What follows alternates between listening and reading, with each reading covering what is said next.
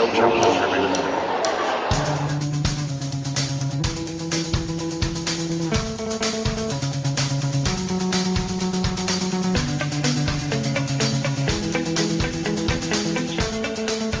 Welcome to another episode of No Challenges Remaining. I'm Ben Rothenberg, joined as always by my dear friend Courtney Nguyen. Hi, Courtney. Hello, Ben. How are you doing? I am okay. I'm in a weird headspace right now, but we're gonna go with it. Oh, really? I Yeah. feel like you can't just leave that hanging there. No, it's just been a weird 24 hour, not 24 hours, but it's been like a weird 48 hours of like really disjointed. Like it was Chinese New Year, so I obviously celebrate that, and so like there was that whole thing on Saturday and Sunday, and then I got really addicted to like this video game that I played a lot when I was younger, and I realized that they had it for like the Mac now, and so I downloaded it, and so basically now I'm completely sleep, sleep deprived and thoroughly frustrated because I haven't like I used to be able to beat this game like without even blinking, and now I haven't, and so I'm very very frustrated, and I've lost a lot of sleep, and so let's talk about tennis. That's interesting, actually, to not talk about tennis for a second, because I've actually found, for some reason, when I've picked up like my N64 again as more of an adult now, that I'm better at it than in some ways than I used to be. In like quantifiable ways, like I'll like play Diddy Kong Racing or something and break all my old records and wonder why. I think that that's right with respect to like those sorts of console games. This is like um, a bit of a, a turn-based, like Sid Meier's like Civilization type game, where it's a bit more like not role-playing but kind of strategy-based.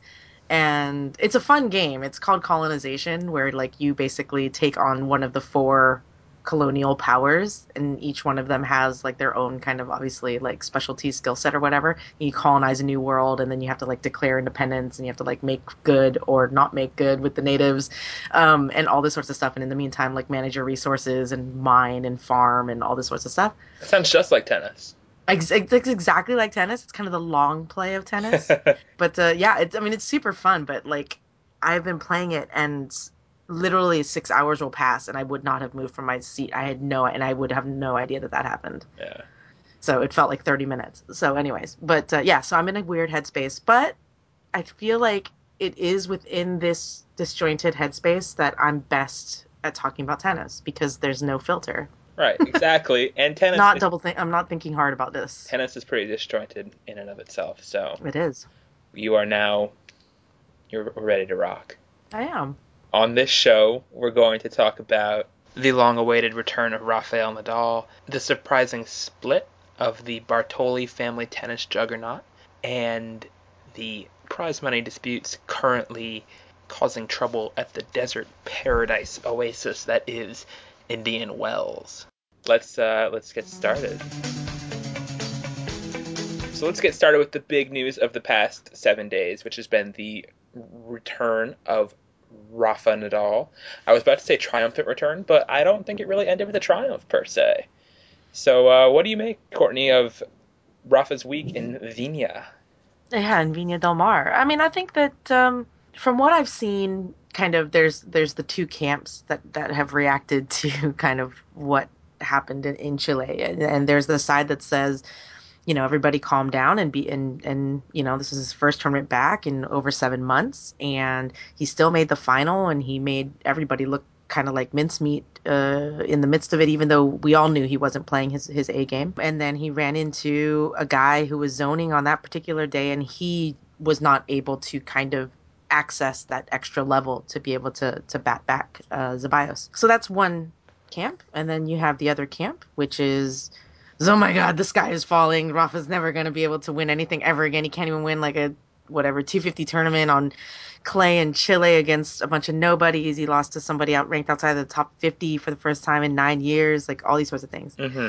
Um, and I see the merit to both. I, I definitely side more towards the like everybody calm down. It's it's um, just his first tournament back, and there were a lot of things that I saw that I liked that surprised me in a positive way. And and yeah, and then the rest of the stuff was pretty much more just expected rust in my opinion. So that was kind of my overall take. I, I, I really didn't think that it was that big of a deal that he lost, aside from the fact that Horacio Zeballos is now like the go-to trivia answer for any question related to a Rafael Nadal loss on clay courts. Seriously, he before he was just like one of those guys whose name meant onion, along with uh, Flavio Cipolla. Cipolla, yeah. So, uh, so that's a big, big notch in Horacio's belt. I, I gotta say, I was fairly. Hmm, I expected better from Rafa this week. Maybe that's unfair because of just how high he set the bar in the past, and that's clearly why I thought it. But at the same time, he I think everybody kind of expected him to win this tournament. Or at least I thought that if he was going to lose and really show up flat, he would do it earlier. For him to kind of go pretty winning straight sets in his first three matches pretty easily, especially over Chardy, who did not play well at all from what I saw in that match. Then to not close out the title and really struggle to break serve with a guy who's not, you know, an amazing server. I don't know. I was left a little bit underwhelmed at the very end by this, and I that does not mean whatsoever that I think that he's never going to win a title again. That he's not still, you know, I'm not still expecting him to be very much at the top of things in Monte Carlo and the French Open and stuff. But I think that there's still clearly maybe more rust, or the rust is a little bit slower to get removed than maybe I thought it might be. I mean that that's fair. I think. I mean, I I having wa- I watched all four matches that he did play. Okay. I watched three of the four. I didn't watch the Gimeno Traver one. Yeah, I mean, and and it, you know, one thing that you know, the, the positives that I saw were that was that as time went on, even within the match or from match to match, he was getting better. Um, I think that the, the two biggest or the two biggest like glaring holes or deficiencies, I suppose, within his game that I saw was a just the depth on his shots. I felt like he was, uh, you know, and that's a confidence issue. You can kind of tell sometimes that he's just not going for it as much as he needs to, and yeah. just the way that he hits the ball with such tremendous topspin that you really do have to go after the ball in order to get it deep and generate that that type of topspin. So a lot of the balls were falling like right around the service line, yeah. Um, which was which was just, uh, and I think that that really goes into um, at least my observation that that as well as Zeballos played, and I thought that he played tremendously well. As well as he played, I think that Nadal just really couldn't kind of beat him back Right, that was the you thing. Know, Nadal was not taking command of rallies in a way that you expect Nadal to do on right. clay. He was right. staying sort of in neutral, and a lot of times I felt like guys, except from the very beginning with uh, whoever he played first, who at Delbonis, mm-hmm. who, who really seemed to just sort of be jumping on passive Rafa very quickly.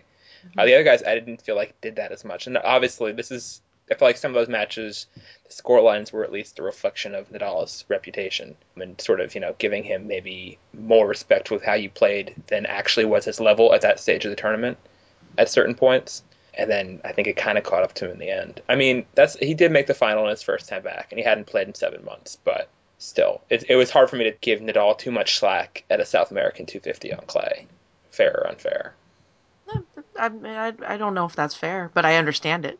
I mean, I yeah. you know, I, I, mean, I understand like obviously that, you know, Rafa has set the bar a certain level, and we're used to him being able to play just kind of you know, you know, open the box and out goes Rafa and Energizer Bunny, and right. he just kind of locks and loads. And but I think the things that I saw that I thought that I would kind of consider rust were really kind of more it was more mental than it was physical so it was and a lot of that obviously flows together in terms of muscle memory and right.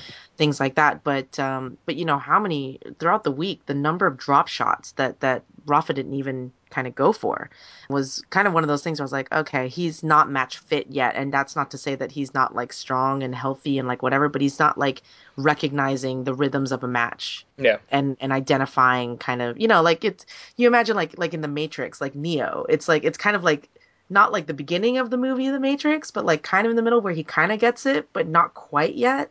Yeah. Um, I feel like that's that's where Rafa is um, right now, and, and that's just that'll be solved with matches. Yeah, so, I'm totally I'm totally not pessimistic about it. I want to distinguish right, that. Right, I, right. I think that I think I was not impressed by this week.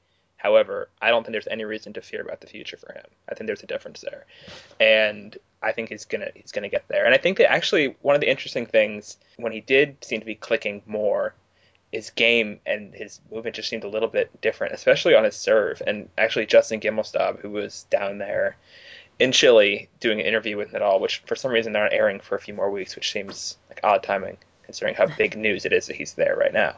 He was saying that Nadal looked a lot thicker, just like more bulkier than usual. Maybe not as because for all, as big as Nadal looked on TV, at least for me, having been around a lot of like NHLers and stuff before, who are they're all way bigger than Nadal. Nadal has like big biceps and stuff, but actually his waist has always been pretty small.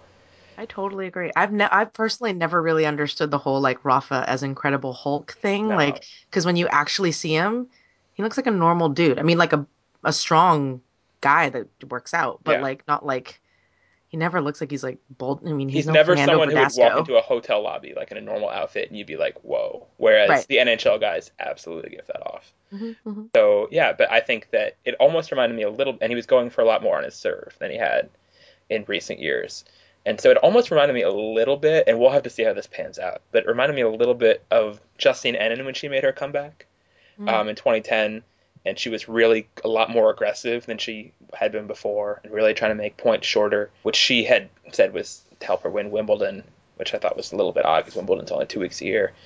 But Nadal seems to be trying to move himself in a direction where he can play shorter points in sort of a self-preservational way, and so he is trying to add power or aggression or free points on serve, and not engaging in the sort of running down drop shots, you know, baseline corner to corner to corner for hours on end stuff that he made a living with in years past. So it'll be interesting to see if that if that tactical switch Yeah, I, I. I, yeah, I saw that as well. I mean, yeah, in his serve, and then also just a lot of it happened a little bit more early on in the tournament than towards the latter half. But like there were there were definitely moments, especially in that first match against uh, Delbonis, where he the footwork was so crisp getting around the ball for him to get his forehand and just you know r- you know ripping it down the line in a way that it looked rushed initially because you're just kind of used to Rafa maybe not doing that as much, and then but it was so effective and and it reminded me a little bit of his Australian Open run. What was that? 2010? when he won it, 2009. Yeah. 2000 yeah 2009 where he kind of came out and all of a sudden he was and or even the US Open when he won it that one year where all of a sudden he was like serving bombs Yeah, it was that one U.S. Open where he played like totally differently. yeah which was and it was like my favorite Rafa moment ever because I just prefer him pl- to play like that because then you feel like he has a future Yeah. because he just can't grind himself down into a, down to a nub uh, every single week, which you know he has to know. So, uh, so he's going to be playing a lot more as of now. He's already in Sao Paulo to play there. He is playing Acapulco, and then he's playing Madison Square Garden exhibition, and he's still on the schedule for both Indian Wells and Miami, or still on the lists anyway. So, so we'll see how it goes based on this first week and getting to the final in singles and doubles, and entering both singles and doubles in uh, Sao Paulo. Do you do you expect him to play all those tournaments? Do you have any sense of that yet? I really don't. I don't. I, I mean. I'm, I mean. Sorry. I really don't have a sense of that Yeah, me yet.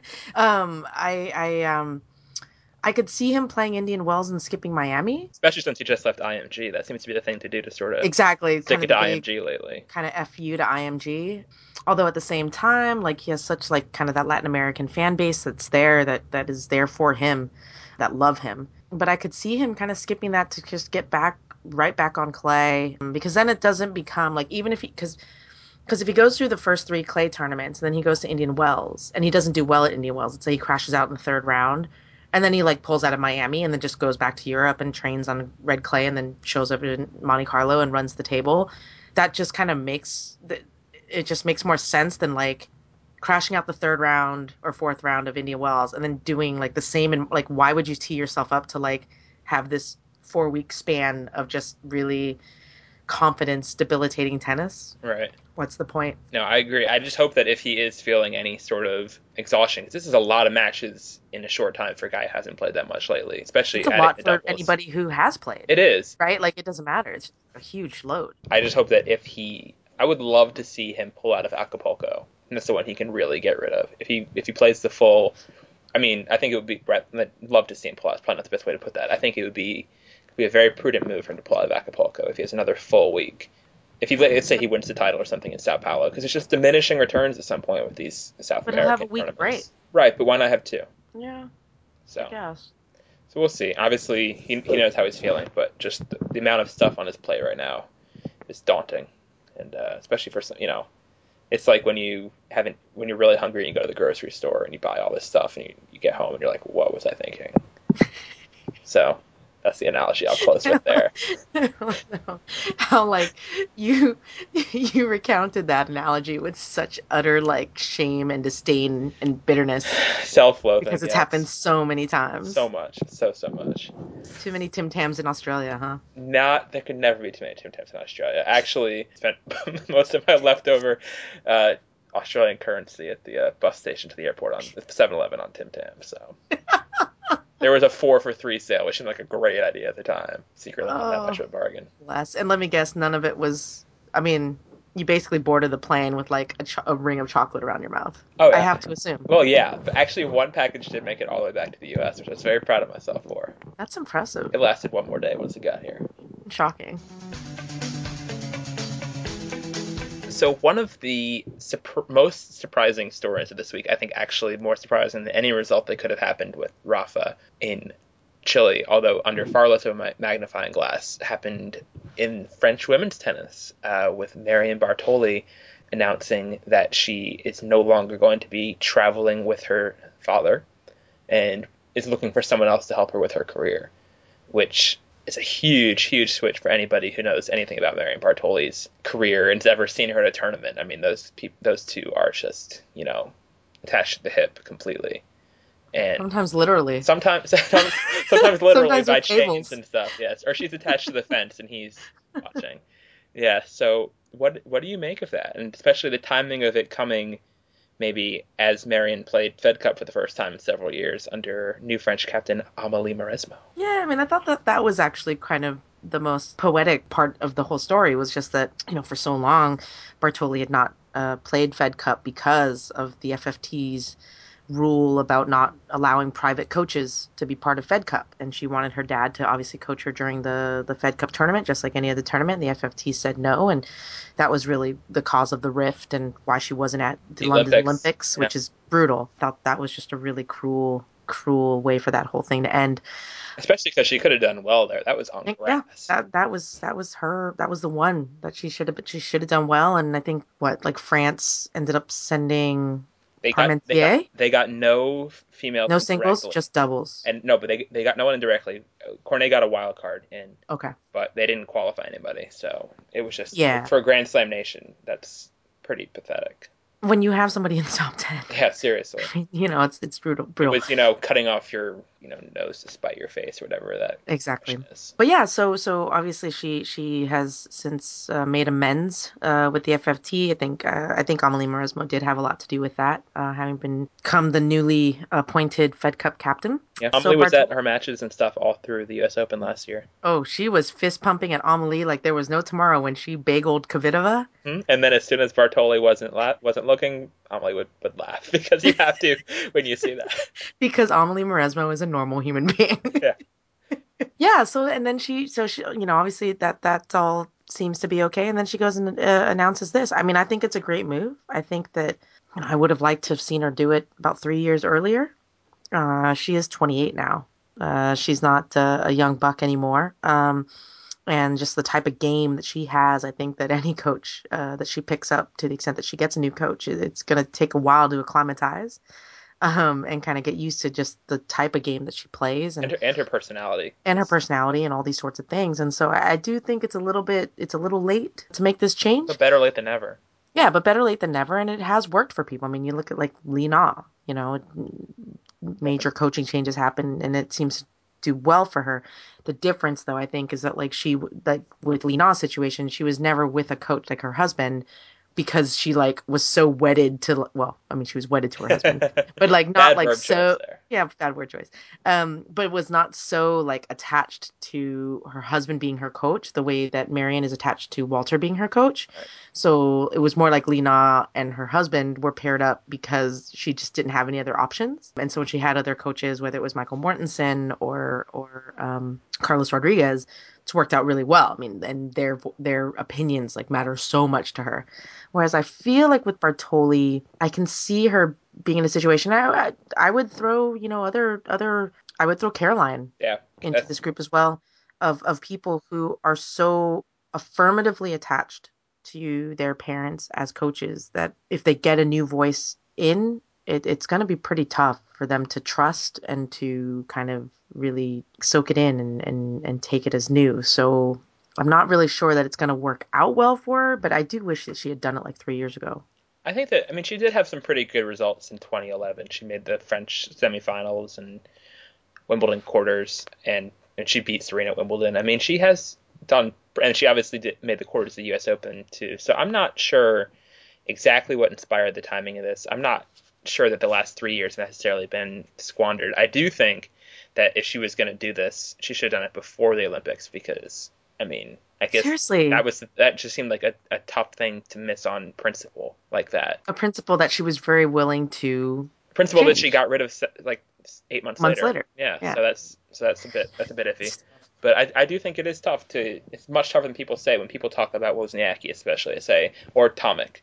They say, oh, you know, just get rid of the dad and everything will be better. It's you know, it's your parents, and it's, they're just they're especially with with Bartoli and a little lesser extent with Wozniacki, but not really. They're just so intrinsically attached to what tennis is for you. Yeah, and I think that uh, the other thing that you have to take into consideration is just that I think when you look at Bartoli and Walter, and you look at Caroline and Peter, that they genuinely do love each other. Yeah, Like, Car- I mean, Caroline adores her father. I mean, feels like he's like there for her and in her corner and backs her and. You know, and I think that Bartoli Marion thought the same thing about Walter, and I think that that is what differentiates those father-daughter or you know parent-child coaching relationships that differentiates them from a Radwanska, right. who her dad, she never really kind of, you could tell there was friction there. First chance that she got to where she could get out of that situation, she did it, and it worked out really well for her. So that's why It's a case I'm by still- case thing. It is, it is. Yeah. So so that's basically so what it is. So But I'll be I'll be very interested to to talk to her about it at Indian Wells and to sure. uh, and to see how she plays and who she picks. Um, if she does get Mauresmo to come on full time, that'd be interesting. Mhm. Or even in a part time sort of Lendl type basis, which I think is entirely possible. You could use that as a blueprint. Yeah, I, it'll be interesting. Because I do think that she, I think she totally has another slam semifinal at least in her.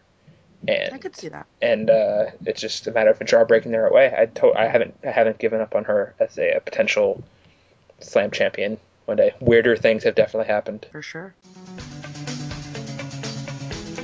So we mentioned talking to Bartoli Indian Wells there, and that'll be the next tournament each of us is going to, I believe. Is that right? Are you going to San Jose at all? Yes, I'll, I'll be going to bits and pieces of San Jose. Uh, the last staging of the SAP Open, Yes. uh, yes, is this week, so I'll be I'll be down there. that was a marathon order play today they had. I don't know if you saw it. It starts at 9:30 a.m. Oh, and includes seven I saw. matches. Oh, Yeah, like um, Oh boy. one of one of my good friends, you're buddies with him as well, Nick McCarvel. Yeah. In town, and he was going to go to the Open uh, for the first few days, and so he was like, "Are you coming down on Monday?" I was like, "Dude, no." That's just not gonna happen. Aw. I'll come down starting Tuesday, but um, I'm sure that Smyczek Chvojka quality match was awesome and it went seven only only you, Ben. Tried. Only you. Yeah. That's a Rothen. That's a Rothenberg special. I have I actually have no idea who Erik Chvojka is. And the fact that he's North America, I, I I've seen the name, but I'd never be able to recognize him or anything. Hmm. You? Do you, would you recognize Erik Chvojka? No, but that, that doesn't. I don't think that would shock anybody that I wouldn't recognize that name. Okay.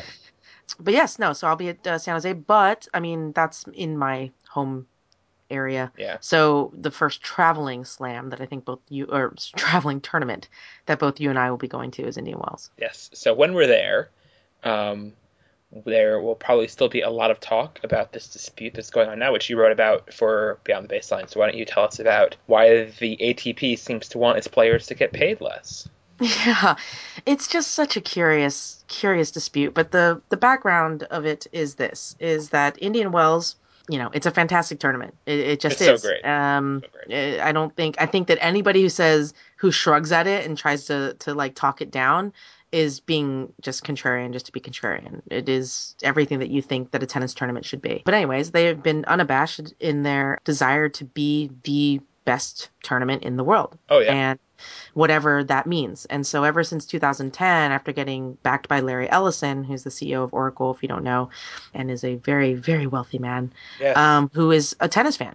And in a lot of ways, it's kind of every tennis fan's wet dream. Kind of what Larry Ellison has done. He's just like a ridiculously wealthy guy who bought like one of the biggest tournaments in the world. He's the sugar And- daddy tennis always needed. Yeah, and he's just like, I want it, I want to run it the way that I want to run it, and I'm not worried about return. I'm not worried about profit.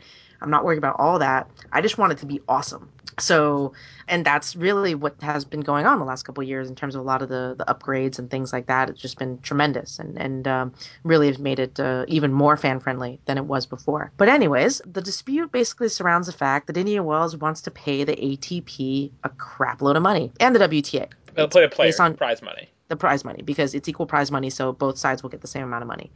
But they wanted to pay what was it, eight hundred thousand dollars more per per tour uh, over the minimum, so one point six million above. I can't remember what the the total was. Chime in if you want, Ben, but I, I don't. can't I remember. don't know. I don't have it in front of me. But yeah, so Indian Wells wanted to pay a bunch of money. They thought it was going to be a slam dunk, especially all things considered. Everybody's complaining about prize money these days. Who the doesn't men. like money? More Who doesn't like money? Um, and it went to vote on the ATP board, and the ATP board voted. Well, it didn't pass. It didn't. It's not they voted no. It just didn't pass. It didn't have enough votes to pass. So the ATP uh, board of directors is made up of three of seven votes.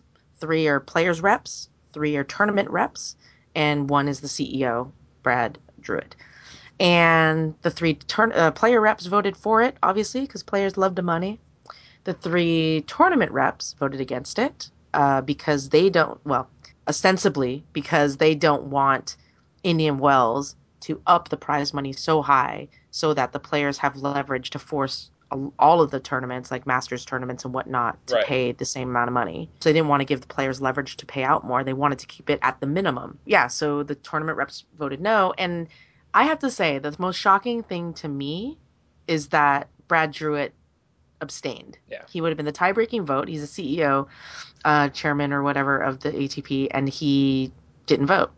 So it was 3 3 deadlocked, so it didn't pass. And yeah, See, so here's, that here's, vote. here's the thing from the tournament reps point of view, which is where I think they're kind of confused, or at least maybe being a little paranoid about this. I feel like players recognize the players, all the top players, male and female, all know who Larry Ellison is when they were at India Wells.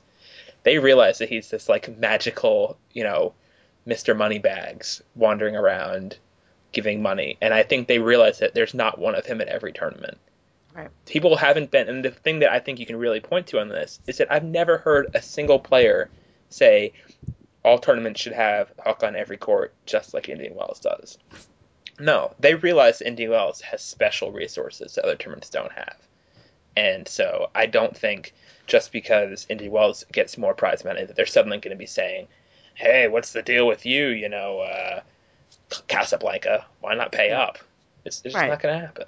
Right, because one of the biggest, I mean, the biggest difference with respect to Indian, uh, you know, comparing Indian Wells to all the other tournaments is that it's not. I mean, Larry Ellison really, it's not that he wants the tournament not to make money. Obviously, it's making money, but basically everything that the tournament makes, he's cool with just reinvesting it back into the tournament Yeah. to make it better. It's a So, yeah, it's a vanity why- project for him in a lot of ways. It, I, I mean, and that's why I'm saying it's like a total wet dream of any tennis fan. Like if you had all the money in the world and you lived in the states, okay, so you lived in America and you had to, you got to pick whichever tournament you wanted and you could buy it and you could make it the tournament that you wanted. Wouldn't you buy Indian Wells? Wouldn't you know? Because you'd buy a combined mandatory tournament. Yep, It would between be it would be between Indian Wells or Miami. I've been to both tournaments. I would. We both pick Indian Wells. Yeah, I'd rather be in Indian Wells than Miami. Simply, I mean, even just weather-wise, I'd rather deal with Indian Wells dry desert heat than Miami. Like gross swamp humidity. Yeah, And then, like, yeah, you know what? I'm gonna install Hawkeye on every single court, and I'm gonna just post up the the the the, the practice schedules on these LED screens, these LED poles yeah. all over the, the the tournament grounds. And i'm going to expand i'm going to you know people it's it's hot out here in the desert. I'm going to put up a shade structure. An enormous no- a temporary a temporary but like permanent shade structure structure for everybody. And i'm going to redo i mean it's just it's ridiculous. It really is like kind of um, how much that tournament has changed in the last like couple years. But but yeah so the atp voted it down and um, a- apparently according to justin gimelstob who he says and who is one of the player reps on the ATP board of directors, who and all three player reps voted for the prize money increase. He said that he's confident that you know common sense will prevail and that uh, they're revoting this week and that it'll it'll go through. Yeah. But it's just, but even if, whether it does or it doesn't, it just it highlights so so brightly the Oh, conflicts of interest So in much, tennis so much, and that it, it's comical. It is It's because you, comical. ca- you can't get mad. Justin Gimelstob just recently quoted in several pieces talking on behalf of the ATP about how the U- the USTA need to step up and need to pay more prize money for the uh, players at the U.S. Open. And J- Gimelstob himself has not flipped up on this, but the ATP stance as you know a whole, and clearly it's not a whole in this case, has totally gone back and forth. How can you say you must give us more money, but you you have to give us less? It just that just doesn't make sense. And Well, and and the other thing about this we haven't really mentioned directly is that the women are totally getting screwed by this as well. Because if the ATP vetoes the money, the women don't get it either. And their money goes down also. Because part of the the way the equal prize money is set up is that it has to say equal. Yeah, and and one of the developments and and why this story picked up some steam towards the end of last week is that Indian Wells, the CEO of Indian Wells, Raymond Moore, came out and said, "Okay, fine. If the ATP doesn't want our money, then we are going to revert back to our 2011 benchmark, which is basically they would go back to whatever the 2011 prize money figures were, and then it includes a 9% increase for each following year. So it wouldn't be exactly 2011, but it's 2011 plus 9% plus 9% off that. Right. That would have been the prize money for 2013. And that would have been less than what the players got last year because last year the players the men's champion got a million bucks and the women's champion got a million bucks. Yeah. And back in 2011, which was just a year previous, I think the women's champion got $700,000 and the men's champion got $611,000. The prize money was equal but the distribution was different. Because So- the tours have different rules about the Right. ratio in which it has to be done. Yeah, no, I think that it just hopefully common sense will prevail, and if there is, you know, if Indian Wells does get approved and does raise the bar and does put heat on the other tournaments to step up their game, good. That's what competition is all about, and like you know, the free market.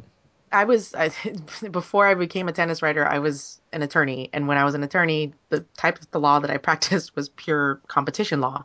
It was just antitrust law, and these that's why these conflicts of interest within tennis bother me so much because so much of it just really comes across as just anti-competitive behavior. It just is. Yeah. You know, like if, if you have this one tournament that wants to be best and it wants to innovate and it wants to do all the things that a tournament should want to do if the tournament has the resources to give to provide a better product to the consumers and all the other competitors are are getting together to stifle that that makes absolutely no sense and it just it totally peeves me like on a just a very just base level um because if if indian wells wants to be the rogue runaway baby um and it wants to be bigger and better than everybody else and everyone else is scared of that that's ridiculous It's not very impressive to say the least. it's not impressive and it was interesting too because raymond moore did this like q&a thing that was posted on mydesert.com Mhm. and um, he was saying that because there's all these renovations and things like that that are going on to the site the indian wells tennis uh, tennis center tennis club Mhm. Yeah. It could be that by 24 right now like the, he said the site can accommodate probably about 400000 people over the course of the 12 days.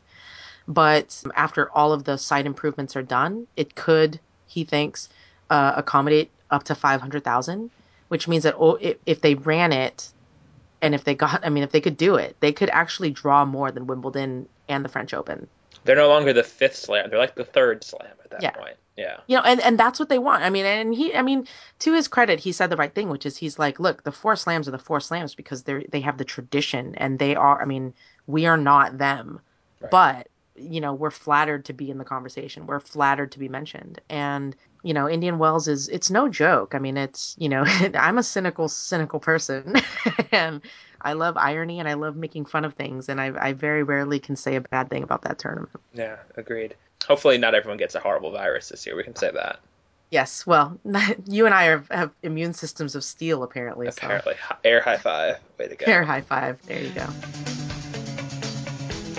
Courtney, we got a bunch of questions delivered to us on Twitter and our Facebook page. I think we're going to use the Facebook questions were especially interesting. I thought we th- this week. So let's go with some of those. Uh, why don't you give us the first one that we got on our Facebook page, which you should all like at facebook.com/slash NCR podcast. Courtney, what do our Facebook likers have for us today? Yes, I mean, I think that the part of the reason why I think the Facebook questions are particularly intriguing is because they're not confined to 140 characters. Right. That's big. Not not a level playing field there. Right. It's not a level playing field. So we apologize to the tweeters. Um, but we're we'll not trying to slight the tweeters. We we're both Twitter people.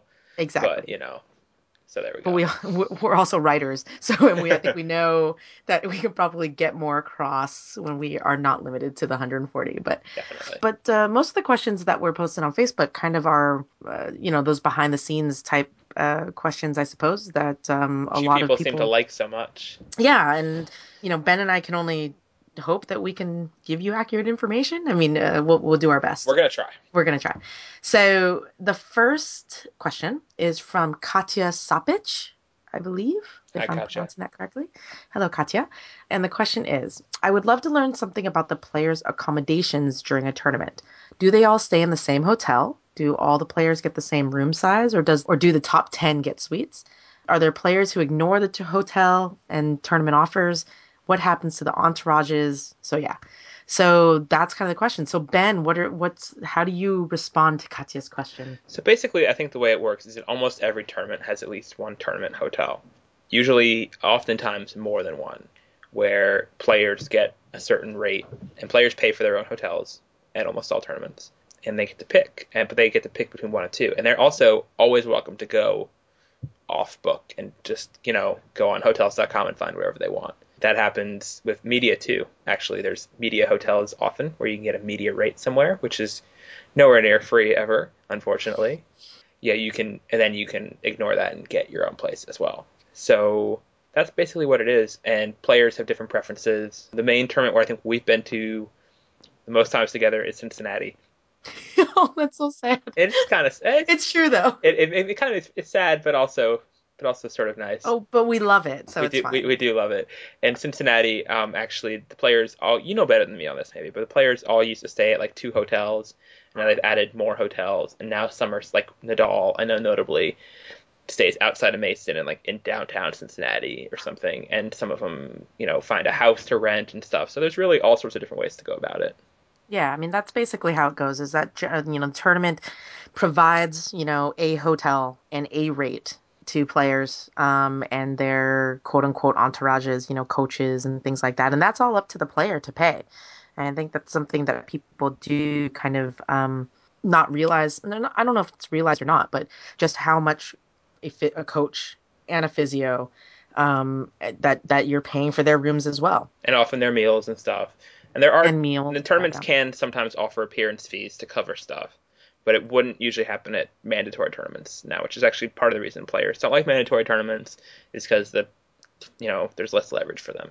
Right, right. The, the tournament's mandatory, so the tournament doesn't have to give them any freebies or perks or things like that. Right. Um, but yeah, so you'll have you know one or two main hotels. The qualifiers, interesting uh, detail. The qualifiers have a separate hotel, mm-hmm. a separate rate uh, typically. So that's always kind of amusing to me.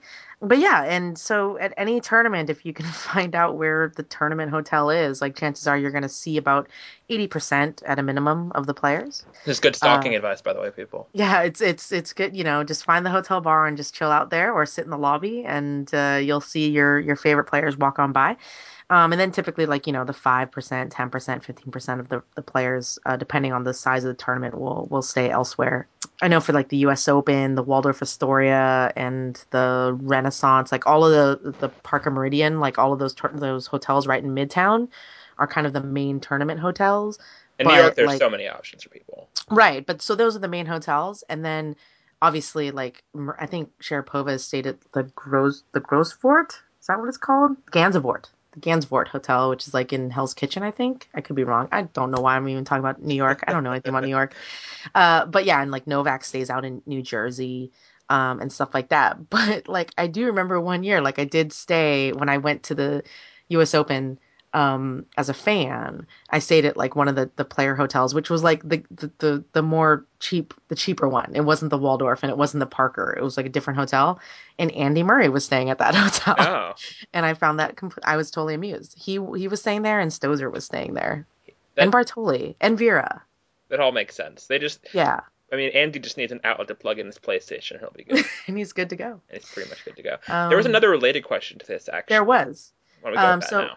Yeah, so Matthew Niger uh, writes, "What services do the players receive at tournaments that we would find surprising?" So there's a few. Um, I just came back from the Australian Open, and one of the things that they do there for people, among a lot of other things, I mean, the Australian Open definitely of the slams definitely has the most sort of try hardiness to it, It which does. is which is very the players like, um, Mm. where some of the other tournaments don't give off that you know visible effort all the time. Uh, one of the things that I had contact with at least is the transport because if you're like a media person staying there till half an hour after the last press conference and leaving every day at 2:15 a.m. Um, oftentimes, if you manage to leave on time, you can still take advantage of the tournament's transportation uh, services, which is just them giving you a ride in a sponsored Kia minivan somewhere, um, which is very, very appreciated for those of us who are staying a few Especially miles considering how expensive it is in Melbourne and what a cab ride would Oh, cost. God, it would cost about eighty thousand dollars to get home Yes. in a cab. That- that's over the course of fourteen $10,000. days. Eighty thousand Yeah. divided by fourteen, in fairness, but a lot of money. And so, but some of the drivers would talk about other things they had done for for player. I mean, running players essentially on errands or just driving them places. And coaches and whoever, anyone who walks in the office says, "I want to go there," they'll pretty much do it. Like one of the drivers is talking about how Ivan Lendl wanted to go golfing, so she drove him to like some golf course 15 miles out of town. And then they couldn't find the entrance, and she was freaking out that she was keeping Ivan Lendl, all people like waiting in the back seat as she was floundering to find the entrance. Um, but anyway, yeah, those are the kind of things that happen, and transportation is a big one. Not all tournaments do that. I've heard that certain players, um, the main one, a lot of players, a lot of sorry, a lot of tournaments will get players from the airport, but not all. Um, and some players really resent not getting picked up at the airport. I've heard. Yeah, and those are that's one of the main things. But there's also all sorts of things in the lounge and stuff, and that, doesn't go into any like you know the physical uh, trainer stuff at all, which is all Yeah. also there for them. But I think that probably is more tour operated usually. Yeah, no, it's always a bit surprising. You know, you go into I don't go I don't get to go into kind of the player area very often. If you're an ITWA member, then you are allowed into which is the International Tennis Writers Association. Right. If you're an ITWA member, then you are you get a special credential that allows you actually into like the players lounge and stuff like that. But the restaurant, yeah. yeah, the re- player restaurant and stuff like that. Um, but I'm not, so I don't act- actually get to go in there very often. But the times that I have, in order to do like specific interviews where I get escorted back, it's all it's like always really weird to me to like see like I think at Indian Wells I was interviewing Zheng Jie, and so it was the first time I ever went into the the player uh, lounge area, and there was like a an old '80s like pinball machine in the Yeah. corner, and like ping pong, and like a pool table, and bean bags, and like it looked like a I mean it looked like a frat house like dorm suite. Oh, that's and pretty much what it is. You know what I mean? Like And there's also always there's also always tons of computers that are like set up for people to use internet and stuff, and those are almost always occupied because people. I guess now and now a lot of players, one of the must-have player accessories nowadays is the iPad, Correct. but uh, people still use those computers all the time, and there's uh, usually like a little snack bar for there and something, and then just tons and tons of couches. And you'll see players crashing in couches for hours on end, and these sort of patterns that would you know, are sort can be sort of amusing if you have you know. it really looks like high school. Yeah, no, totally. Like you walk in, and if you would imagine like a Nickelodeon high school, like you know, because it has all this weird, like a lot of the places just have like a lot of like weird modern or weird funky furniture, yeah, and but like everybody's kind of sitting with their entourages and like not really talking. So either either they're sitting with their big entourage. Like I remember seeing Venus in Rome, like take her and her entourage were taking up like two like big white couches. And like people were just walking by, like totally like intimidated, not talking to them, like whatever. They just kind of owned that space. yeah. It's very Um, very high school cafeteria. Yeah, you know, and then you have like the other people who don't have entourages who are literally just sitting there with their iPods in and pretending like they're checking messages. Like it's just it's just it's so like Mean Girls. I just wanted to go into the bathroom and eat my peanut butter and jelly sandwich alone. Oh, Um, well, yeah, but that's the thing, and people do sort of group by nationality and stuff. Yeah. So all the Germans will hang out together, and all the Spanish stuff, which actually kind of segues into my answer to one of the later questions about language, which we can get into. Andrew Ross, another Facebook liker, who's who asked, um, "I'd like to hear you guys talk about how some of the players wind up speaking such amazing English, even when they don't train in the U.S. Djokovic is one example. It's hard to imagine that they have lots of extra time to practice. So is it partly due to English being the lingua franca of the tours?" And if so, how do players like Kvitova and maybe even Rafa until four years ago manage with relatively poor English? So there's a few. There's obviously every case is somewhat unique when it comes to the individuals and how they learn languages, but there are certain countries that definitely tend to have more emphasis on English education at younger ages. And Serbia, for whatever reason, is definitely one of those. Clearly, I mean, Serbians you can't- speak I mean, great English. Um, top to bottom. Then they know slang and Yeah. yeah. all all all the big ones, you know, Djokovic, Ivanovic, Jankovic, Tipsarevic. Troicki's pretty good English too. I don't know if they were talking to Jovanovski, but spoken to you talking. That's how good my English is. yeah, so those people all do well. The Germans all speak great English. Uh, the Russians are sort of a mix. That that largely depends on where they grew up training. And there are certain countries that don't do as well with English. And I think you can basically tell why that is because those are the countries where tennis players can always get the resources they need for tennis, whether that be coaches or places to train or even doubles partners. Mm. They can get those from within their own country. So those are like the Czechs a lot of times don't speak great English. The French. The French, Spaniards, I think speak the worst English of all of them. And then some of the South Americans too because they live in these areas where they don't need to That's travel. That's such a good point. I never thought of it that way. Yeah. But you're right. Yeah, and one of the things I've also noticed when I was doing, especially this mix, the story I did on the mixed doubles sign up, is that double mm. specialists speak better English than non-double specialists because it's a very sort of social world there in the mm. doubles community, and they have to keep switching partners and be able to speak English for the most part, which is the lingua franca because that's just the most common second language in the world for people at this point. And uh, a lot of the Amer- obviously most of the Americans don't speak any other language, but probably would if uh, well actually we probably wouldn't be the best at it because there's enough English people to, to survive and Americans anyway. But, But even just looking at it in the way the Americans treat foreign languages, it's very it's still very similar to what your kind of basic thesis was, which is that like if you if you are in kind of an isolated environment within which you can play tennis, then whatever language that is Yeah. That drives that is going to be the language that you know. And but yeah, I mean, you're right. Yeah, the Czechs, the Spaniards, the French, tough. yeah, no, the Spaniards especially. I think one of the and obviously some of them who have spent more and more time in the U.S. like Verdasco's English is pretty solid at this point. He spent a lot of time in Vegas training with the Adidas Academy there. But someone like Marc Lopez is one of the ones who comes to mind. Um, and I think Granollers too. Granollers, they yeah. just don't speak very much English at all whatsoever because they've always been they haven't been in a place where they probably weren't growing up traveling outside of Spain or Latin America much. They play doubles with other people who speak their language. And yeah, Almagro, Almagro still does press conferences with a translator. sometimes, yeah. He, I've seen him do English press a few times. Mm. But, last uh, like two, I think I guess the last time I was on was like two years ago, but he still But he'll, had like he'll a ask for translations a lot. Yeah. So, and people are ready to give it to him. But yeah, those are the Span and the French don't speak. They're getting better actually. Most of the top French guys, but Tsonga and Gasquet, their English used to be pretty, pretty iffy at certain points. So it's just I think that's how it works. It's sort of a, the island countries, not Yep. literal islands usually, but the ones who are big enough tennis islands. Yeah, to be self-sustaining there they won't whereas if you get somebody like baghdatis or something who's from a country who speaks greek uh, first language where no one else speaks greek unless he just wants to you know talk to ava Azaraki and elena Daniilidou the whole time which, which should be obviously he would. which why wouldn't he Well, but exactly. That's if he wants to get anything done in tennis he has to know english so there is more Yeah. incentive for him to do that so i think that's basically why that is and in terms of players getting around with minimal english you'd be surprised at how they might not all know press conference english very well but most of them can go into a restaurant and order a sandwich with very little problem Well, and, and bottom line, like, uh, you know, when you sit into a press conference, they're just, you know, most players know keywords. yeah and they hear those keywords and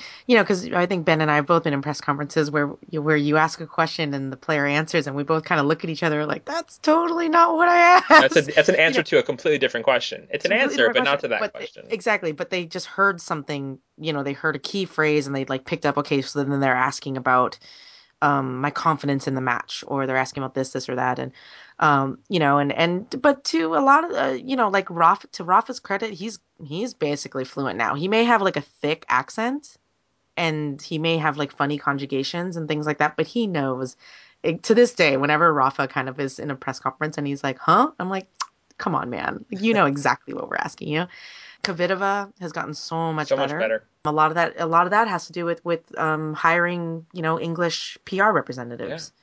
to where you know they help you you know Katie Spellman she's just really she's been very proactive of helping Petra with her English and it's gotten like exponentially better since she won Wimbledon which is great so it's yeah it's it's it's, it's hard to kind of gauge because like you look at like I think like a player like uh, Djokovic I think that he's just one of those human beings who just is has an ear for language Yeah, and the guy can speak like and he started at a young age with I know that original coach of his, his name I'm blanking on, um, the woman who they did the 60 Minutes thing with. oh Yelena Gencic Gencic, yeah, Yelena Gencic, like she was like big on English education, was in, education in general. So, and she speaks great English. You could tell in that interview.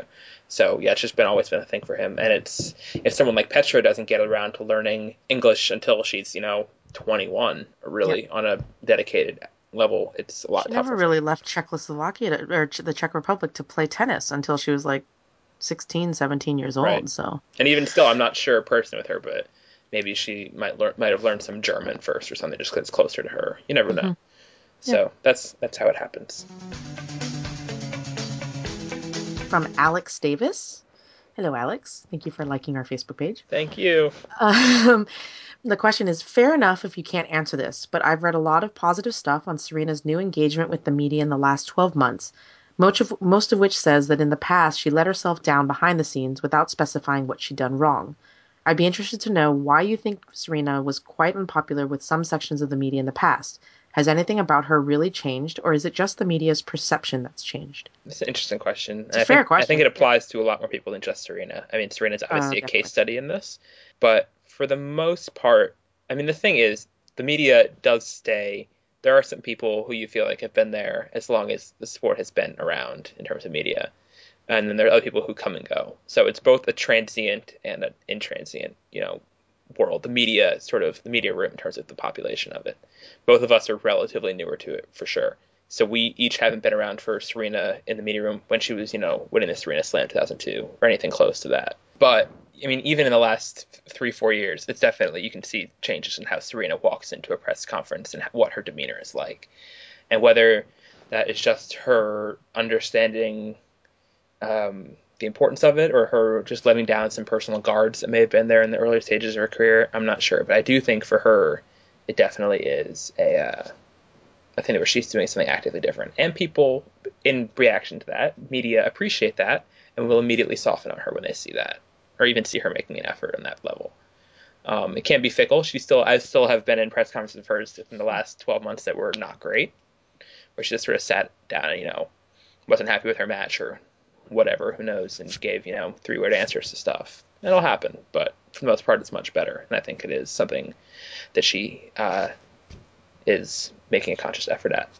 Right. One thing to keep in mind, and it's something that I really kind of didn't kind of take seriously until I started having to do this a lot, was just kind of understanding the the concept of of a press conference. In a best case scenario, it's conversational. Um, it shouldn't be too much of you know, and it shouldn't come off as an interrogation. And at the same time, it shouldn't you know, the player can't just sit up there and give you yes or no answers. You know, everybody's uh, the purpose of a press conference is not just like you come in, we ask you questions, you answer them, and you leave. Uh, the purpose of the press conference is we have to ask questions in order to get certain answers so that we can go back into the press room and write our stories as to what happened in this match or in this tournament or whatever. And try to be as And- fair and informative on you as Exactly. possible. Yeah. And and illuminating and um, you know to try and, and and give you life and to give you personality and you know you play as much a role in that as I do you know as as a member of the media and so I think that that sometimes I get the sense that maybe the that's not really there isn't much sympathy to that um, kind of dynamic from fans that that sometimes it's like well it's the media's job to i don't know get the good questions or get the good answers make sure the players aren't giving redundant boring answers. To the extent the players give a boring and stupid answer. It's because the media did something wrong. I mean I, i've seen that and i've thought i've thought i thought that as well like before i was in the press conference room more than i you know nowadays. And what you see and i think that like the radwanska uh, press conference that she gave at fed cup Yes. this past weekend is a really good example of this like a very stark example of like you can have a room full of like earnest people who are just trying to do their jobs. They're they're asking you basic questions to just get you to talk. Just i mean because a lot they of have times gaps in their story they need you to fill. right or and sometimes it's just a matter of like look i don't even know what i'm going to write yet but if you give me a good quote i can just write off that. And and the story will be good and and you get you are actually in control player. Yep. as of uh, with respect to what i'm about to write and you give them that opportunity now if they make your life difficult yeah it gets into it gets oddly tense and antagonistic in that time because you're trying you're paid to do a job it's not my job to represent the player it's not my job to like make them look good No, it's really not. it's really not and well, it's my job to kind of like say it how it is and then to the extent that the player is cold or aloof or Wasting, Dismissive? wasting, wasting the media's time. Yeah wasting everyone's time then those things get cataloged within you know when you start to make decisions down the road as to whose press conferences you go to and whose you don't. Because why would i spend you know what amounts to like 45 minutes waiting for somebody to do press and then go do the press and then miss out on 45 minutes of whatever else? Right? Because it, to to go when you're at a big tournament, especially especially in the earlier rounds, to go to somebody's press is a big can be a big commitment in time. You're saying I'm going to pull myself away from all the live matches that are happening now. I'm going to sit in this room and wait for them to show up for five or ten minutes, and I'm going to talk to them, and then you know, yeah, it's, it's a lot of time, and time is really valuable at these tournaments because the days are long, but the time goes fast it does and it's uh, and, and I think I think what we've been sort of alluding to is some of this stuff has been with one of the things we talked about last week was with Azarenka, who has has a not very good reputation in terms of having previously been um, someone who it was worth your time to go talk to, and how that has influenced maybe how the media has perceived her, or you know used to anyway. And she's definitely gotten better. She's gotten Mhm. way way better in the, over the last 12 months, and seems to be continually getting better. But when people complain about, oh, why did no one go to any of her, why, why were there no transcripts for her in the first, you know, three rounds of Wimbledon last year or something? Well, those are the reasons why, because people decided that A, her match wasn't very relevant to the story, B, it might not might not have been the best usage of time for media because she, you know, you have to sort of make educated guesses on what a press conference is going to be like. Someone like Petkovic, even if her even if her uh, press conference, even if her match wasn't very important, you know that she's going to give you great stuff when she talks because she really is, you know, good up there and gives thoughtful Right. answers. Ivanovic, the same way for a lot of people. Ivanovic is seen as a very good talker who is whose matches are unfortunately for her growing growing less and less relevant. Yeah, and but but people- even wh- even when her matches are irrelevant her press conferences are still attended yeah, because people know that they're going to get something worthwhile out of it. because you're gonna get something i mean you know what i mean and um, and if you have a general sort of story where you just want to get a few opinions from different players on an issue, go to her because she'll be a pretty guaranteed, you know, person for you. Yep, Bartoli, you know, she's kind of an undercover, like an indie kind of band. Like, you know, if you know like tennis, like if you're not one of the transient people that are in and out, the local reporters or whatever, like if you know, you you show up because you know, like Marion will answer any question Yeah. about anything. And to that end, I mean, Sharapova is a pro. I, half the time, I'm sure that what she's saying is complete and utter crap. Like it, she doesn't believe it. But she says it so beautifully. She said it so. Be- she's she's so articulate and it's perfect. And l- you look at the transcript, you're like, oh, that's perfect. You just lift that up and drop it in, and it's great. And She speaks in like prepackaged sound bites for you. yeah, and and that's okay. I mean, for in terms of the job of what is expected of people to do when they're there, in terms of meeting their deadlines and providing content, like that's kind of what you needed. So, you know, you when you have players like Azarenka or Serena or Radwanska, I think is is another player who doesn't necessarily get you know highly attended press conferences. You know, Ronnie. She, she can give pretty minimal answers. Irani, Yeah, I feel, just- Irani, I feel like it Ronnie's could be more a of a language, language issue. issue. Yeah, it's a total language issue, but it's still coming all to the same point, which is that like if I can't get something clean Yeah. and quick off you, And this happens with the guys too. Yeah, mean, I was going to say the guys. The one, the person who gives the worst, least useful press conferences, and I say this with love, is Ferrer. Ferrer, you go in there and people are like, it's number four. He doesn't get respect. Doesn't get respect. People should pay more attention to him. Why is this press conference only two answers? Because he just says these quiet things like, "Well, what do you think of the match today?" Well, it was a very hard match, no, and I think that we both played well, but that was just, uh, yeah, I was lucky to win. Like, okay, whatever, Thanks. thanks. And it's just no, and it's nothing. Nothing ever interesting that he says from Right. from what will look interesting in print. And maybe his maybe his story maybe his story is interesting, but he doesn't tell it very well, honestly. Right. And no one wants to hear me tell this is that one thing that my editors would always have to remind me because I come from a blogging background of like where when you're blogging it's all from your own perspective. Yeah. Um so you kind of it's okay to inject yourself and like whatever, but like with my editors at SI there's a there is kind of like this constant reminder of like no one cares what you think. Like you need the player to say it. Yeah. You can't say it. And I'm like, It's a oh. show not tell kind of. Right, exactly. And I'm like, well, shoot. And so that you know, that's that's a, a challenge a lot of times, and and I definitely am not uh, particularly good at it. But but yeah, it's it's it's different. I mean, again, that's why Li Na's press conferences are are attended. Yeah, Anna's, Petko's. Well, Li Na is also just funny. Well, yeah, but gets that's very thing, though. far. Like she, there's something there. Like Yeah. you know, even if you have to like go back and you have to fix the quote and like whatever, you're like, it gets you excited to write about this player because you want to like retell this story. You know, it'll be a fun quote. article if it has her quotes in the middle of it. Yeah. So. So there are humans involved in this. That's and that's what it is. I mean, people. I don't think media ever set out to hold grudges or to be petty, but people who've been at this a long time, especially people who've been working with Serena. For I mean, Serena's been on tour now for and as a solid top player for like 15 years at this point. People, people like Matt Cronin, like Jon Wertheim, Chris Clarey, uh, Doug Robson to a little bit of lesser extent, but people who've been there this entire time. I mean, they've spent so much time with Serena and writing about Serena and using Serena's quotes and relying on her to do their work on one level or another. So they're going to, you know, just like you have opinions on any coworker you work with. You're, there's going to be Yeah. things you like and don't like about this person's performance. And I guess the thing is with media, you get to fill out evaluations of every person and publish them, which is a little bit different. But I think Yeah. people try to do their fairest, and you have to understand why people, why media do have to do inevitably form opinions about players and how useful or not useful Yeah. they are in press. Because you have to. I mean, you can't go. You, I couldn't possibly go to Indian Wells and like sit down, hopefully, and request Ferrer over and over again and expect the best. I have to have learned my lesson from that. Right. So, yeah. That's just how it is. Just- and uh but yeah, no, but I mean getting back to the, the the crux of the question in terms of like what Serena did specifically. I mean, obviously I wasn't in I don't think I've ever really been in any like really bad Serena press conferences because I'm relatively new to the game and I've kind of really just been around her when she's been good. I mean, she's I've I've seen her have dismissive press conferences. Yeah. You know, that's kind of more her thing where you ask her a question and she's just like, "No." And you're like, "Okay, can't can't quit. I can't pr- I can't print that." I think don't she's know." also embracing the big stages better too. yeah. Like her Yeah. um her pre-tournament press conferences at Grand Slams, which are some of the most sort of high-profile ones players give.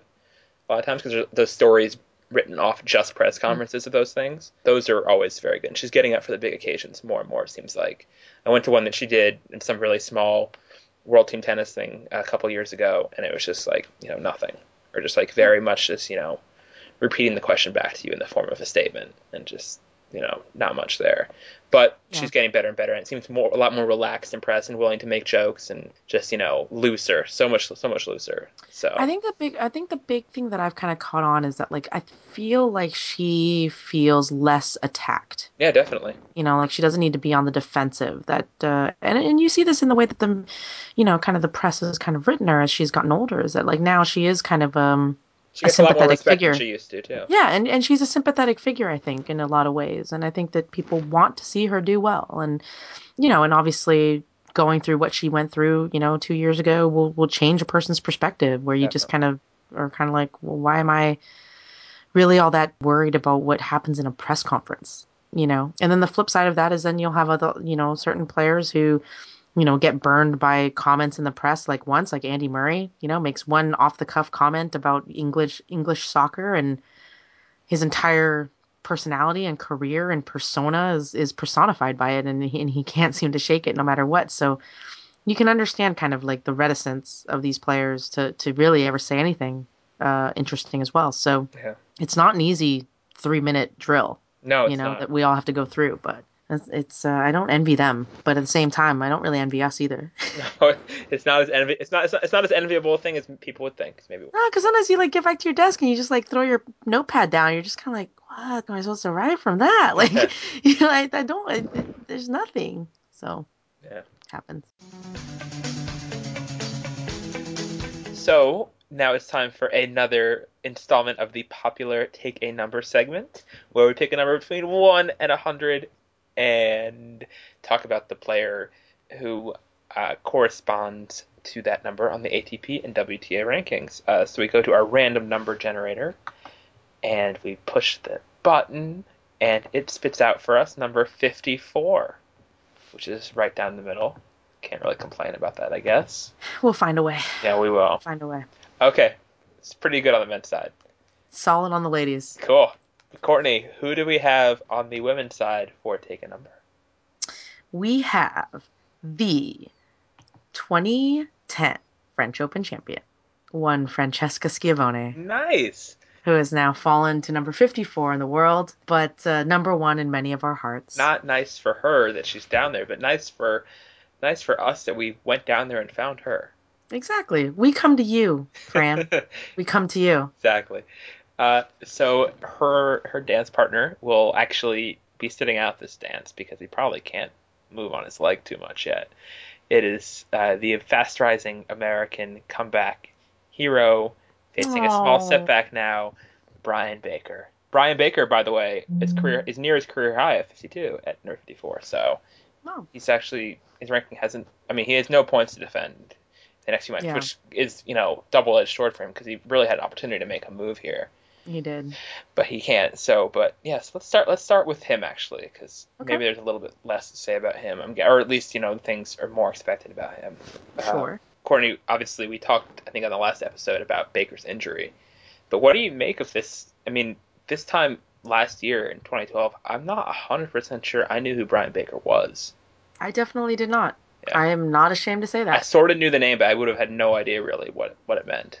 Yeah, I mean, I, I think that that was um, what was really striking about kind of rediscovering Brian Baker, I suppose, like last year in you know May or or you know April, um, depending on when you got onto the got onto the train. But um, just to hear kind of all those stories about him, you know, being one of the guys who was supposed to compete alongside Andy Roddick as the new, the the next number one American Yeah, um, that that's what Roddick thought. That that when Roddick kind of surveyed the field as to who his contemporaries were at the time when he was a teenager, and you know who he thought would be right there with him, uh, kind of nipping at his heels, or that he'd be chasing, he thought it would be Baker. And you know, given how you know differently their careers ended up going, um, I think Brian Baker is just like a really, aside from being, I think, just a great player, really fun to watch. very nice watch game, very fluid. Yeah, just old school. Yeah. You know, like a very fluid old school game that's really fun. Um, aside from all of the kind of the, the X's and O's of, of the tennis, he's just like a very good kind of touchstone and reminder, I think, to everybody just about how. Um, You're lucky to be here, basically. yeah, I mean that that's really what it is because it's a good luck or bad luck. Um, so much of it is luck, not just being able to play, you know, play injury free and never have never stop uh, step off of a curb in a freakish way and you know tweak your leg or something like that, Run like into two a days fire before hydrant. slam, Yeah. run into run into a fire hydrant. Um, you know, a bunch of different uh, fall through a, a, a glass table Yeah. Um, you know, to not have those things happen and to, to kind of have a, a healthy career. And then sometimes just also recognizing that sometimes your body just doesn't cooperate, that you can do all the right things. Yeah. Sometimes, like, you know, just genetics or whatever it is, your body is just not built uh, to play professional tennis. And, you know, to, so for Baker to really have that second coming last, last, the last, you know, eight months was really great. I really hope he gets back. I gotta And, think uh, he will. I'm. I have. I have a lot of confidence just because he's done this so many times before, and he's actually been writing for USA Today, Mhm. doing guest columns for them. And They've been really interesting actually, and uh, his uh, just really giving some pretty good details on what his recovery's been like, and talking about how you know it hasn't been fun, obviously, because he expected probably to be in San Jose this week playing. Mm. You know, maybe going over to one of the indoor European tournaments. I don't know what his schedule is going to be exactly, but I mean, you know, he should have been out there playing, and now he's once again back where he was, and it's just and he's doing big things. I mean, he was on his way to beating Sam Querrey in that match. It probably Yep. is fair to say. I mean, he won the first set in a tiebreak. He won he the was first playing set. well, uh, it's- and uh, yeah, I mean, probably wouldn't have beaten Wawrinka in the next round, but even still, he'd probably be top fifty with that one win. Exactly. I mean, that's the thing. It's just the difference. I mean, just point differentials and cash differentials. Yeah. So, and he's just like a really, just level-headed, soft-spoken guy. He's what we call a normal. He's a normal. He's a total normal. And it, and, you know, and I remember when I interviewed him at Wimbledon uh, last year, that I just remember thinking like it would have been so interesting to have his personality right alongside Andy Roddick's. Yeah, so different. Like if they had both like kind of you know if his body hadn't uh, let him down and if he was able to stay you know a top you know 20 player uh, over the last 10 years or so. Um, that would have been that would have been interesting because he's he's the anti-Roddick. He's very, very unassuming. Roddick is fairly assuming. Roddick assumes. after that. Roddick assumes a lot, um, good and bad. Yeah. But yeah, so that would have been interesting for sure. And I think, that, I mean, his, I think his ranking will get higher than this 54 thing. Um, his his points what he has to defend are relatively spread out. Actually, he's hoping, I think, last I heard, to be back by the beginning of Clay. I guess Yeah. maybe Houston is what I heard. I don't know if that's official or not, but I think I heard that somewhere. Um, but we'll see. And obviously, no need for him to rush into something because as far as you know, talking about players who don't have a lot of mileage on them. I mean, he does and doesn't, but Right. his odometer doesn't show a lot of matches, even if there's been a whole lot of you know putting in a whole new engine kind of stuff.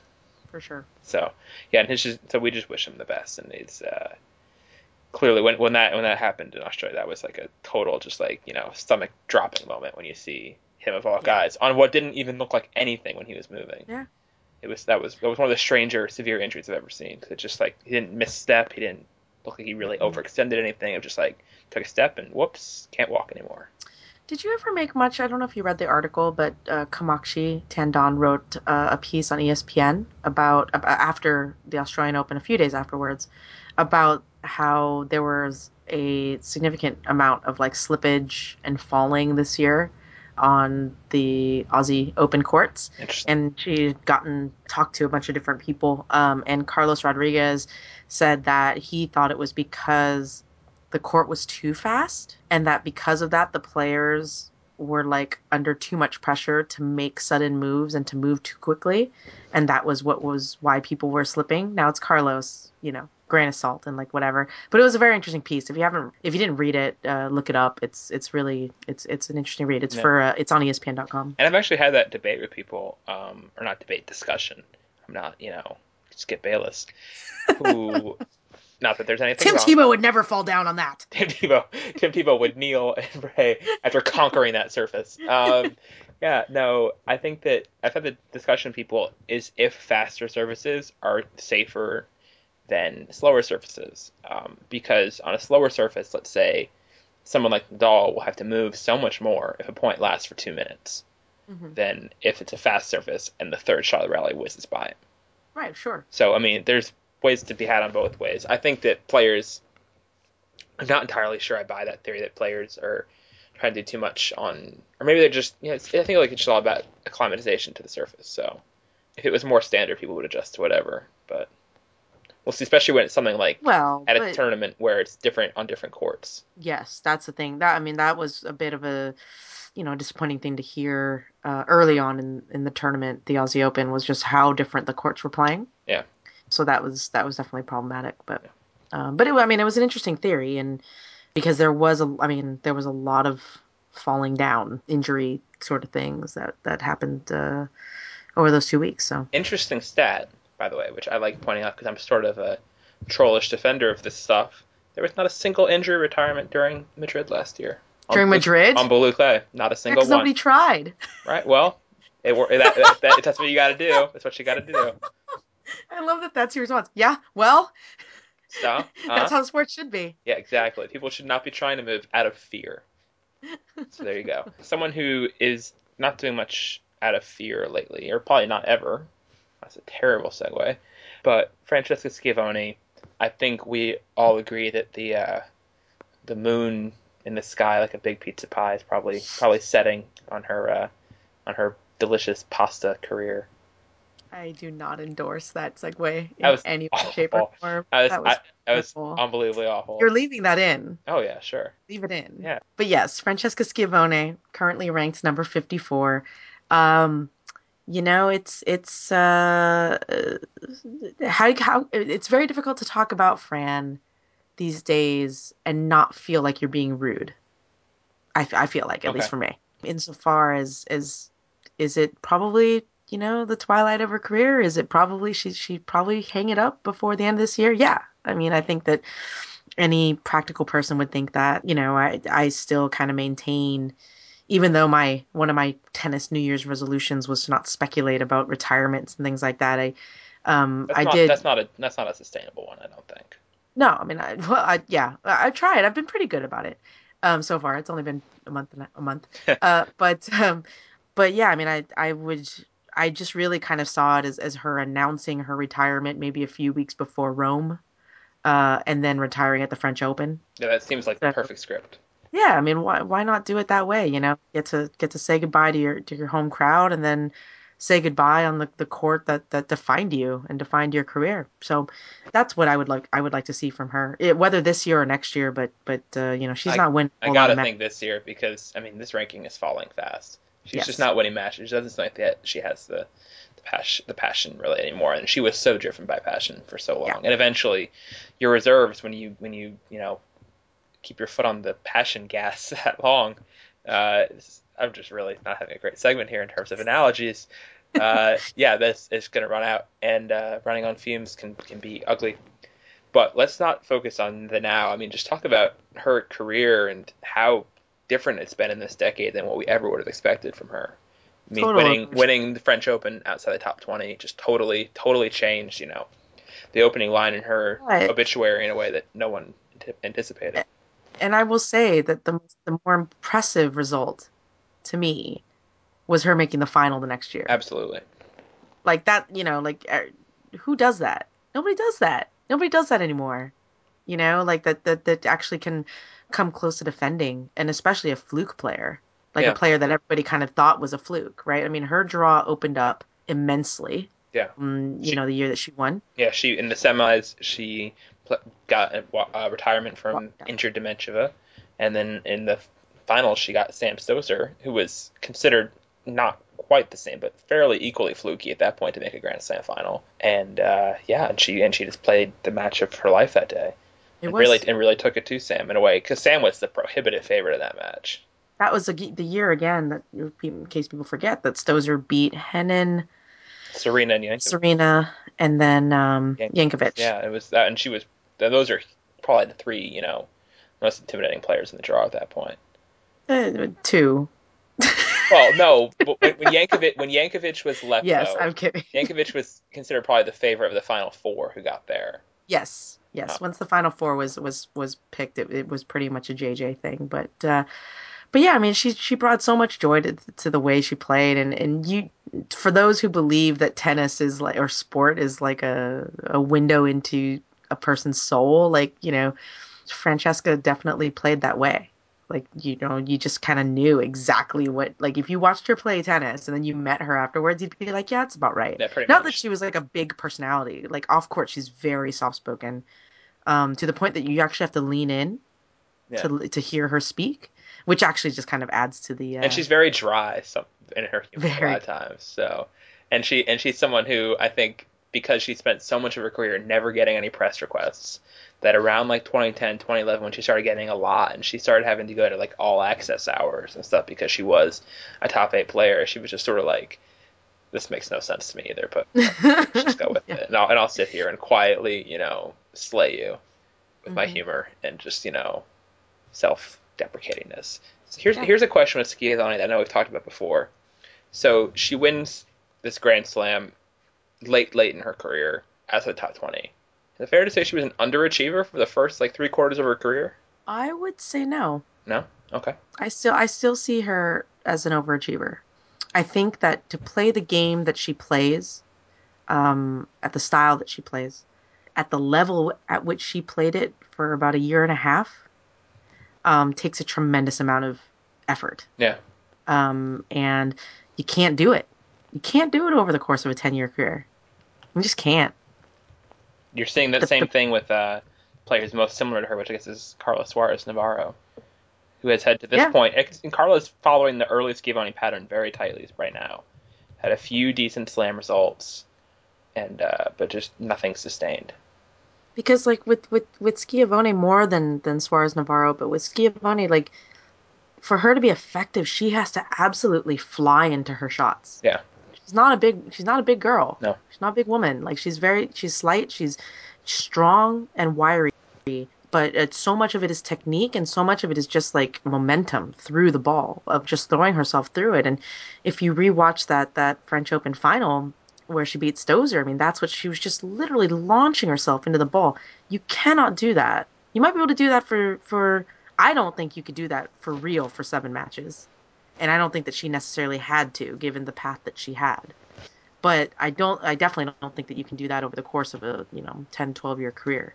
So so I think that she overachieved and I don't mean that in a in a in a slight in any way shape or form because I mean credit to her when when she had to bring it and when she knew like she went for glory. Yeah, and she did. Like she went full on glory mode and uh if she missed by 10 yards, she was going to miss by 10 yards, but that was the only way she was going to go down and there's I mean I have so much respect And for it's a that. it's a performance that gets mentioned now in terms of just you know seizing the moment performances uh, along with Russell, I guess, in terms of just taking that one moment and just really making the most of it. And she's somebody who hadn't done that early in her career at all. I mean, I don't know if people remember this, but early early Frank, as as some people call her, she lost her first eight career WTA finals, eight, 0 and eight, and not always to big people either. I mean, the eighth of them was in Luxembourg to Alona Bondarenko.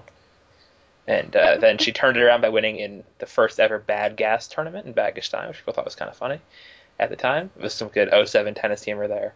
And uh, yeah, and then suddenly, uh, with no real build-up, she goes out and wins the French Open. And uh, yeah, it was it's pretty impressive. And she plays with such, and she won with so much enthusiasm and effort on every shot, and you know, dedication to each shot. That now to see her Yeah. lacking that, it's just you know, she's really a, a shell of herself in a way that I don't know Yeah. that um, many players have been as clearly. And she doesn't look like she's having fun. No. She doesn't look like she's enjoying being on the court at all. No. And so, you know, that's a that's a tough thing to see Yeah. from anybody, whether or not they're whether they're 12 years old or they're, you know, 31. It does, you know, because tennis this this tour takes a lot out of you. Yep, And um, you, you know, there comes a point where you you do. I mean, you got to stop. and yeah, you just stop and think. You're like, why? Why am I hopping on planes? Why am I hopping on planes every single week to lose in the first round? Yeah. And why am I when I could easily live in you know an Italian villa and drink wine and Yeah. pasta with my friends? Why am I in fill in the blank whatever city she doesn't want to be in? Doha. Doha. yeah, exactly. she doesn't want to be there. So hopefully, hopefully she does. Uh, hopefully she goes. But you know, like in a good way. post tennis, yeah, post tennis, Francesca is going to be an awesome Francesca. Oh gosh, yes. She'll, Like much like Amelie, where you're just like, oh, you're gonna have just like a rad life. Yeah, you're gonna go run You're gonna own marathons and you know and drink wine and just hang out and you know just look like you're glowing all the time, whatever, and with your scarves, with your with your with your with your fancy scarves. exactly. So uh, so that's that's Frank, That's as uh, as Sam Stosur calls her, Mhm. and which I appreciate. As many them. Yeah, Yep. and uh, so that that's uh, number fifty four on Take a Number. So now we're going to end with our rant corner segment of the show, more established part as we get more and more curmudgeonly in our old age. I will start as per usual, talking about actually I was down at a tennis event this weekend in uh, Charlottesville, Virginia. Uh, I went to the men's version of this last year, but this year it's at the women's team indoor championships for college, and saw um, about you know there are 16 colleges there, women's teams playing against each other. Not all the top teams are there, like Stanford, Florida aren't there, and those are both big perennial powerhouses these days. But the tennis was pretty good. Got to see a bunch of players who I hadn't heard of somewhat. Got to see Christina McHale's sister Lauren, who is surprisingly, or just you know, funnily not like her sister in a lot of different ways on court. She's has more attitude than any other player I saw Really? this week. Yeah, she was like She Yep. plays for Duke or she plays for no UNC. She plays for UNC, UNC. and she was like so just you know sassy out there, and it was it was pretty funny. Um, Because you had e- you had emailed me that that that you had seen that, and I thought that you, I, I was going to ask you about it because I thought that you were talking about Lauren Davis, Oh no, not Lauren McHale, but apparently you're talking Lauren about McHale. Laura McHale, Okay. uh, Christina's sister, who's at UNC, and UNC actually won this tournament today on Monday when we're recording this. And Christina sent out a tweet like, "Yeah, UNC." So it's good that she's following her. They look kind of alike, uh, not the, not exactly the same. And uh, Okay. Laura McHale played with like a little like temporary tattoo of the UNC logo on her face, which I couldn't. I don't. I don't have a camera that could do anything in the sort of low indoor light that was in there. But uh, I thought that was sort of cool. Anyway, one of the Yeah. things the UNC team also did, which not all the teams did, but UNC did, is they had their last names on the back of their shirts They're for one of the versions of their uniform for like their warm up. Ah, And that's sort of where I'm going with this for the tennis part because I know that you made a comment um, during the Australian Open that you said something like if I could fall asleep in my Li Na jersey, I would, or something after her after her heroic but still still bumbling performance in the final.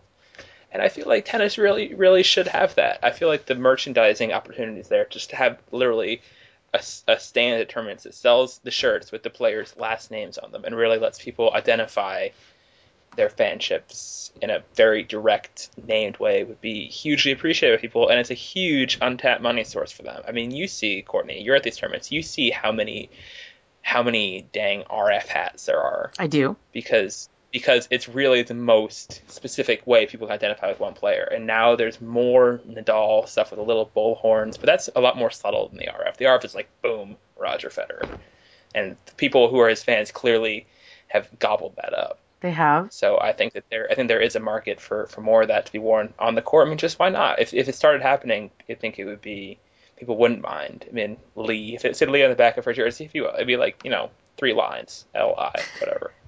It'd be very unintrusive. You could put it in cursive. If you could put it in the corner of the shirt if you need to. Have it be. Could I put it in Comic Sans? Uh, mm, there might be a rule against Comic Sans. You have to be the right player for Comic Sans. Good You have to answer. Good answer. Um, yeah, you could do it however you wanted. You could put a little nu- numbers. I thought about too if you want to put like a ranking number, but that could be a little iffier. But just the last names on apparel. I, that's all I'm asking. I think it would catch on pretty quickly. And uh, you could have hipster fans who walked into a tournament wearing like you know a Bogomolov shirt or something. I mean, you could have all sorts of stuff. It'd be it'd be pretty great. Okay. That's that's my rant. How do you, how do you, how do you feel about that issue? Do you agree? Disagree? What do you think? I dis I di- I I don't disagree with it in concept. I mean, I think that it's great. I think that if they existed, I would buy them. Yeah. See, that's all I'm saying. them. That's all I'm saying. I just think that from a pragmatic business perspective, I think you're overestimating the market for these things. Well, I, I think there is a, there is a market, and it's not going to hurt their sales if there's a version of like the Nadal shirt that he winds up wearing at the French Open that actually just says Nadal on it.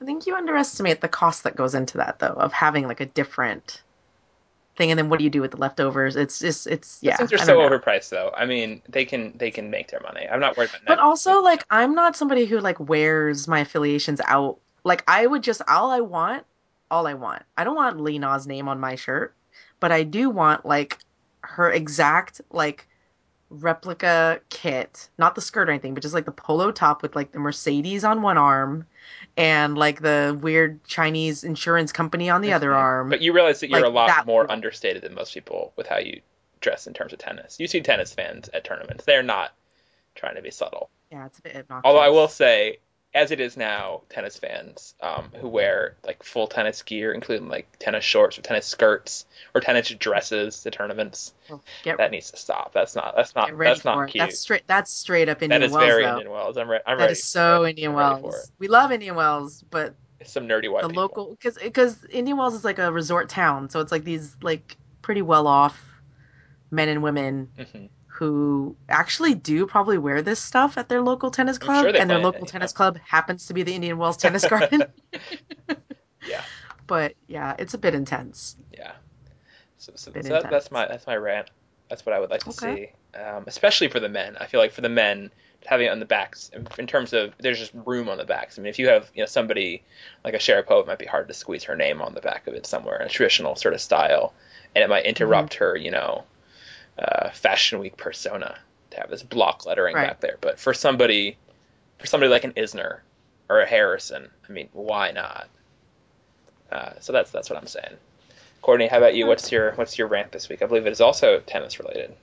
It is tennis related. So last week I talked about my deepest, darkest fears. hmm Of mirrors. Um, mirrors, mirrors, and Edgar Allan Poe masks. But um, but yeah. So this is something that's like bothered me for a while.